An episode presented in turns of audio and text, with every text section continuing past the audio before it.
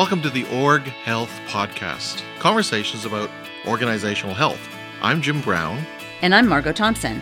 We're consultants and coaches to leaders who are creating healthy organizations. We talk about leading at the executive level, not just the key points, the highlights. We like to go deeper. Under the surface, we like to talk about what isn't obvious. and maybe what isn't comfortable. right. And we come at these things with very different viewpoints.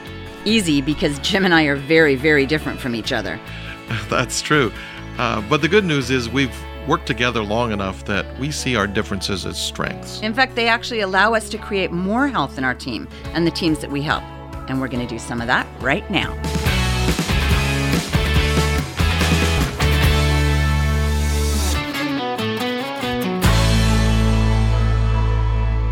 Margot, we're going to talk about meetings this week. And in fact, not just this week, four weeks in a row, we're going to talk about meetings because it's a really important topic for leaders. Yeah, absolutely. That's great because so many meetings are just not well done. They're uninspiring. They're not effective. We hear a lot of complaints about them. Yeah. So we hear people say things like, well, we just hear about what everybody else is doing, or it seems like we go over the all over the map. Yeah, bunny trails. That's what they complain about a lot. Yeah. And often they wonder if, did we actually make any decisions? Yeah. And really, they just feel like it's taken up their time for no good reason. They listen, they go back and start their own work, just as they always eh, would have. Yeah. And they wish that they didn't have the distraction. Exactly. So we believe that a reason for this is actually because what happens is what we call meeting stew where every kind of conversation that a team might have seems to come up in a team meeting. And that's the reason that these meetings are not very effective. If we could be more clear about what are we meeting for and what does it need to look like, every meeting for the team will be better. Yes. So we suggest that executive teams start holding three types of meetings to do three very different things. And we're going to talk about those meetings over the next several weeks. Right. Let's foreshadow. There are meetings that we call daily stand up meetings.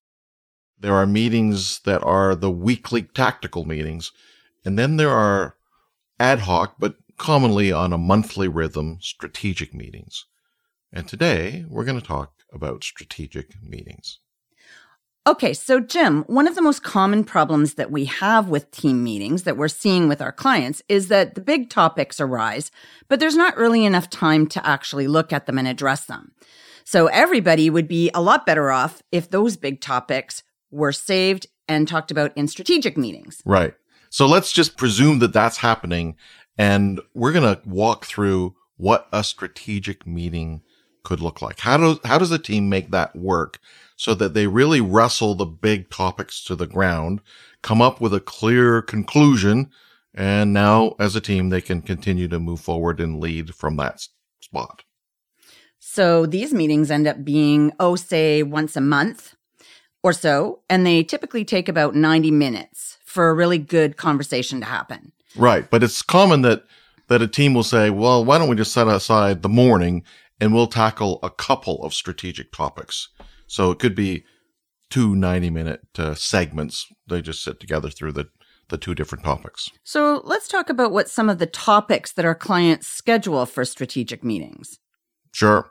So there are things like, wait, is this a market opportunity that we should pursue? That's an important question. And it's not one that you can just answer in 10 minutes. Or how are we handling our growth? Are we hiring temps fast or are we taking a lot of time to find the people who fit long term to our culture? Yeah. Uh, not so long ago, one of our clients in a mining setting um, worked through the difficult thing of safety records suddenly going sour. And he called an emergency strategic meeting so that they could rethink how are they going to address that. That was a very strategic meeting. Great example. Another thing they talk about is acquisitions. What kind of company that they're looking to acquire in that sort of a situation? Yeah, and uh, thinking of that, uh, very recently we, we worked with a company that had merged with another company, and they were trying to figure out what name should we use? Should it be the, Right. this company or that company? Should should it be a totally new name for the two companies together? Yeah. And in a lot of those situations, they struggle with morale and it's sort of plummeted. So they're wondering, what are we going to do about that? How are we going to shift morale? Right. So it turns out that these topics sometimes are very strategic and overarching, and sometimes they're more, more mundane. It's just like, well, we've got to solve this little problem, but let's come together and figure it out. Either way, it's not a small topic, not a small conversation. We need to tackle these well. And, and sometimes people wonder, well, how do we even know if it's a strategic topic? I really like what Joseph Grenny and his colleagues talk about in the book Crucial Conversations. What are the three characteristics that he identified as uh, elements of a crucial conversation? So we know that he talks about the stakes are really high, that opinions on the topic are varied, and that people feel really, really strongly about it. Yeah. So if, if we're aware of a topic that shows those characteristics, it's pretty much a giveaway that here is a candidate for a strategic meeting. I think we need to note here that what's really important is making sure great research is shared ahead of the meeting. Right. So the team comes together. Let's not just have um, energetic opinion, but make sure that we're coming with some really good foundational information, shared understanding. So some of the questions that should be uh, considered and information that should be provided would would follow an outline like this. What what's the problem that needs to be explained in pre-meeting material? Right. And what's at stake, actually? What's it going to cost or earn or win or lose or improve? Yeah, good. And maybe there's some background that we need to know about. Like maybe the company tried this before and here's how it didn't work or why it didn't work, something like that. Yeah. And take a look at the options. What are maybe three compelling options to look at? Yeah, that's, that's so important that that when we come to the meeting, it isn't like there's 400 options. Neither is it there's only one option. Here are some compelling options, but even further, what are the pros and cons? If some legwork would be done before we even get there, that, that gives everybody a running start to the conversation. And then it's important that you assign a champion for the issue. And that's just someone who makes sure that the research actually gets done. It doesn't mean they have to do it themselves. They could be delegating it, but they're the ones who are responsible. And they make sure that it's distributed and that the meeting is scheduled and that all of the information is well communicated in advance. Right. The people know here's when we're going to meet. Here's what, uh, where, where we're meeting. And here's the material that we all need to digest before we get there. Well, let's, let's go a little bit deeper. Let's talk about some of the things that make these meetings wonderful, productive, or not. One of the simple little pieces is that somebody needs to actually be assigned to keep the notes from the meeting. And this is something we've noticed, Margot, where teams in their weekly meetings, they've got a format for how they kind of quickly run through the conversation and it's usually a pretty brief kind of conclusion that they get to. There's a few action steps or something. These meetings, there can be a lot more meat to it. So it's crucial that we don't lose the, the ground that we gain yes. in this kind of strategic conversation. And we will lose it unless we have someone capturing the notes. And let's talk about the importance of team dynamics and how it can affect this kind of meeting.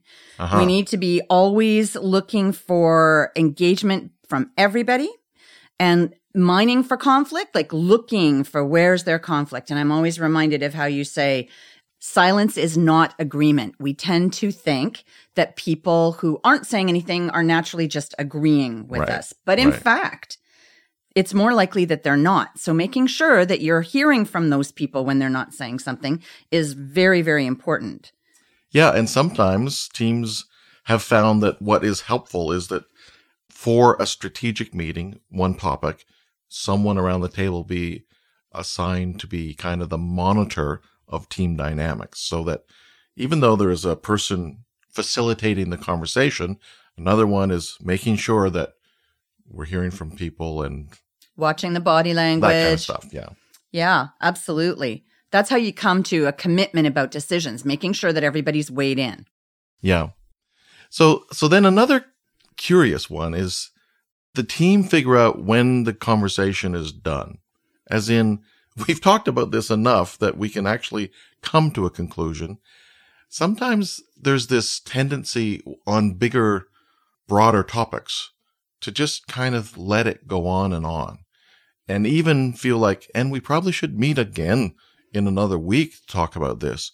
And and our push is no, do good pre-work so that there's great information before the meeting and kind of commit yourselves to figure out an answer before you end the meeting. I think one of the things that teams struggle with a lot is they feel like each member brings into a strategic meeting their own agenda. And often they go, you know, down the track of one of those pieces mm-hmm. rather than being able to look at the holistic strategic issue. Right. Right.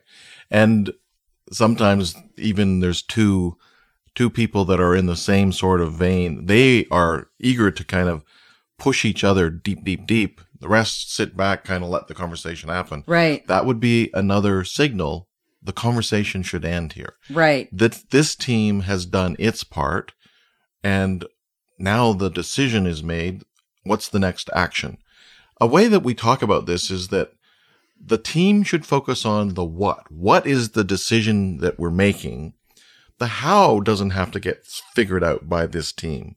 It's very appropriate to say, okay, so this is going to be a combination of Teresa and Bill working together because that's HR and production, um, figuring out how to do this. And that's just, they pass it to the next kind of layer with that. I think that that's a real struggle that they feel that they want to resolve the whole thing, not just the what, but the how as well Yeah. within this particular meeting. And that understanding that releases them from that sort of a pressure that keeps the meeting going and going and going. Right. Right. And the truth is that in those moments, there are some people around the table that are just wishing they could be somewhere else. Right. and and then there are there are a few that take the bait. They really like to go into the detail on the how. And so yes, just agree. That's not what happens in these strategic meetings. so, what do you think about the concept of making the champion the meeting chair? I like that. I think that here's one reason. A great chair is a person who is focusing more on facilitating rather than on contributing to the content. Exactly. And a downside of the the champion being a high participant is that they may have been the one that had their nose in this the most. So they might have the most opinion and content at their fingertips. It's better for them to be required to kind of be quieter and be drawing the perspectives out of the rest of the team. Yeah, let the rest of the team weigh in. Exactly. Well, those are just a few ideas to try to make these strategic meetings work well. And we believe that if every team knows that they can just kind of put something to the side, they will come to it as a team and make these decisions together. It releases all the other meetings to be more effective too. I know that meetings might seem very dry and like a boring kind of topic, but the truth is that meetings can make or break how well you're doing with your team. Strategic meetings are one piece, and we're going to be talking next about the daily and weekly tactical meetings as well. So both the daily and the weekly meetings are pivotal for bringing issues right out in the open. This way you can create an understanding of the connections and the implications that affect everyone in the organization. It's incredibly powerful the way that an effective meeting can impact your team and your company. Okay, we want you to go out and try what we've talked about today on your own leadership team. You can ask us questions or download notes from this episode at www.orghealth.coach. We'd love for you to join us next Thursday on the Org Health Podcast.